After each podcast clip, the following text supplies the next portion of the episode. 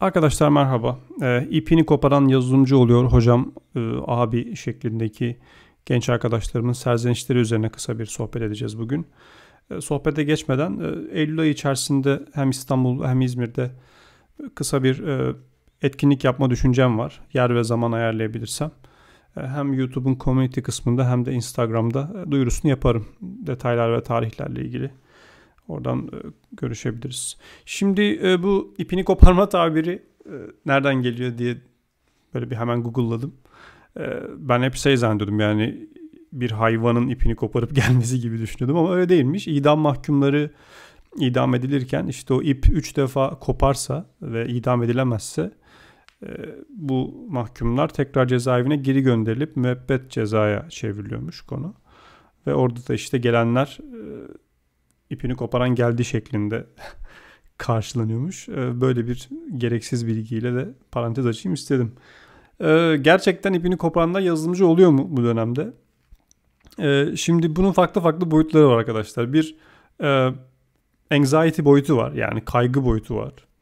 İş bulamaz mıyız abi boyutu. Bir de e, cehalet boyutu var. Gerçekten bu böyle mi? Yani herkes kod yazıyor da herkes yazılımcı olabiliyor mu gibisinden. Farklı farklı boyutları var. E, en baştan şöyle söyleyeyim. Bu kaygılar son derece anlamsız ve yersiz arkadaşlar. Ya, yani yazılımcılıktaki talep özellikle 2001 yılında katlanarak arttı. E, dünyada şimdi cehalet boyutundan bahsedersek şöyle ki e, sen klasik işte kulaktan dolma herkesin kod yazdığı ile ilgili bilgiler yerine şöyle Google bir araması yapsan desen ki işte 2022 içerisinde yazılım mühendisliği talebi dünyada gibisinden bunu bir İngilizceye çevirip şey yapsan bir sürü makaleye, araştırmaya, istatistiğe ulaşabilirsin. 2001 yılı kırılma noktası oldu. Ee, yazılımcılık zaten çok gelişiyordu. Benim 5 sene önceki videolarıma, podcastlerime de bakarsanız orada benzer şeyleri konuşuyorum. 2001'de pandemiyle, 2021'de pandemiyle birlikte belli konular çok hızlı büyüdü. Çok farklı boyutlara geldi.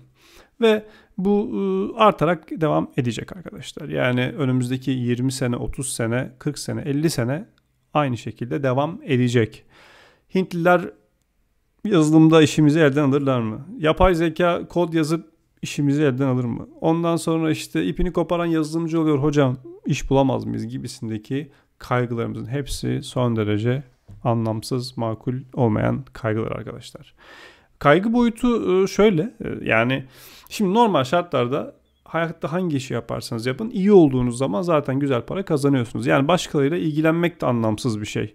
Ama işte herkes yazılımcı oluyormuş şöyle. Ya sen başkasını herkesi boş ver. Sen kendi işine odaklan. Zaten sen alanında iyiysen e, ne bileyim karavandan tuvalet bile yapsan gerçekten çok acayip paralar kazanabilirsin. Bunların bir sürü örnekleri var. E, insanları boş ver. Kendine bir fokuslan içinde başarılı ol. Zaten girdiğin alan talebin çok çok yüksek olduğu bir alan. Öyle bir noktadayız ki yazılımcı şımarıklığı diye de bir konsept var artık. E, bunun üzerine de ben ayrı bir podcast çekecektim ama e, bu podcast'te de ondan bahsederim. Şimdi arkadaşlar talep çok yüksek. Talep çok yüksek e, ama burada bir parantez açayım istedim ben. Şimdi podcastlerimde, videolarımda hep klasik bir yazılımcı olmayın. Ninja ve sonrasında da arkitekt rollerini alabilecek yazılımcılar olun şeklinde ben arkadaşlarıma sürekli öğüt veriyorum. Ee, arkitekt demek çok basitinden bir sistemi tasarlayan adam demek. Yani sen eş zamanlı bin kişinin girdiği bir sağlık portalını tasarlayabiliyorsan güvenliğiyle, ölçeklenebilirliğiyle, işte disaster recovery yani felaket senaryolarıyla onunla bunu her şekilde tasarlayabiliyorsan sen dünya çapında, Türkiye'de, dünyada her yerde çok aranan bir adam olacaksın. Ee, bunu ben neden sana bu podcast içinde söylüyorum?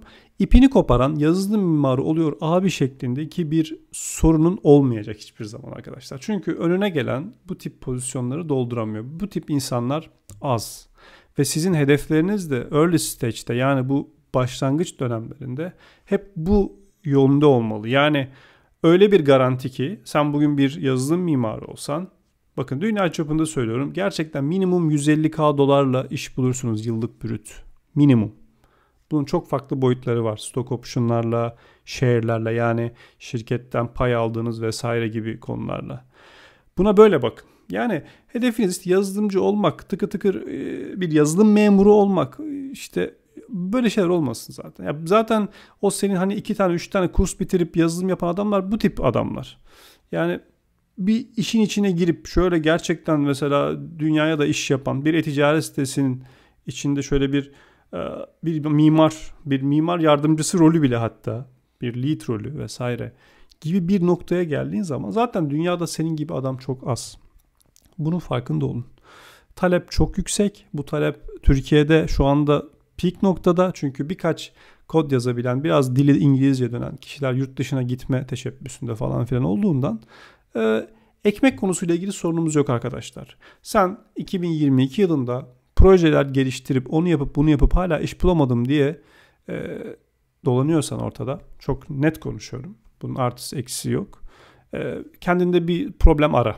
Yani gerçekten bir yerde çok ciddi bir hata yapıyorsun. Ya CV'ne plajda çekildiğin bir fotoğraf koydun ya e, çok bozuk bir Türkçeyle CV yazdın ya da vesaire vesaire. Ciddi bir sıkıntı var demektir. Bu e, konjüktürde 2022 durumunda hiçbir şekilde yazılım işi bulamamanın bir mazereti yok arkadaşlar. Bu kadar net konuşuyorum size. Benim Türkiye ile şeyle bağım hala devam ediyor. Yani sadece İngiltere ile yaşayan bir adam değilim. Ee, yazılımcı şımarıklığı dediğimiz konu ne? Ee, yani talebin bu düzeyde olması belli arkadaşlarımda farklı e, kişilik değişikliklerine yol açabiliyor. Bunun da bir parantezini açayım istedim. Ee, işte maaş beğenmiyoruz. Sonrasında işte ama sadece evden çalışırım, ofise gelmem. Ee, o da olsun, bu da olsun. Şöyle mesai yapmam, şunu yapmam, bunu yapmam gibi bakış açılarımız oluyor. Arkadaşlar e, şimdi normları takip etmek güzel. Yani bugün bir senior developer 50 bin lira alıyorsa sen de o 50 bin lirayı isteyeceksin elbette. Yani piyasanın bir şeyi var, normu var. Ondan git. Ama e, bu tip talebin çok yüksek olmasının senin karakterini, kişiliğini değiştirmesine izin verme. Ee, yani kişilikli bir yazılımcı olmak da çok değerli. Hayatın içerisinde her zaman yüksek talep görebilirsin. Bazen düşük talep görebilirsin. Up'ların olur, down'ların olur. Başına bir şey gelir, meslekten soğursun, öyle olur, böyle olur. Yani sen öyle bir kişilik oturtman lazım ki her durumda, her koşulda ne şımaracak ne de üzülecek bir profil olmalısın. Bu konuya özellikle kafa yormanızı tavsiye ederim arkadaşlar. Çünkü görüyoruz yani bu talep yüksekliğinden e, arkadaşlarımın kişilikleri değişebiliyor. Normalde alçak gönüllü olan bir insan, mütevazi olan bir insan bambaşka bir kafaya bürünebiliyor. E, kontrolü kaybetmeyin arkadaşlar. Yani para size gelebilir, para sizden gidebilir. Her durumda robust yani böyle sağlam ayağı yere basan e, mütevazi insanlar olun. Bu çok değerli bir konu. Ya görüyoruz yurt dışına gidiyor. Adam bir işte altına iyi bir araba alıyor. Türkiye'ye sallıyor. Onu yapıyor, bunu yapıyor, şöyle yapıyor, böyle yapıyor. Yani ne gerek var? Hayat sana bir şey vermiş. Onu kullan, mutlu ol. Gelip geçici şeyler. Böyle maaşla, onunla, bununla ıvır zıvır konularla e, karakteriniz, kişiliğiniz vesaireniz değişmesin. Bunu da parantezini açayım dedim.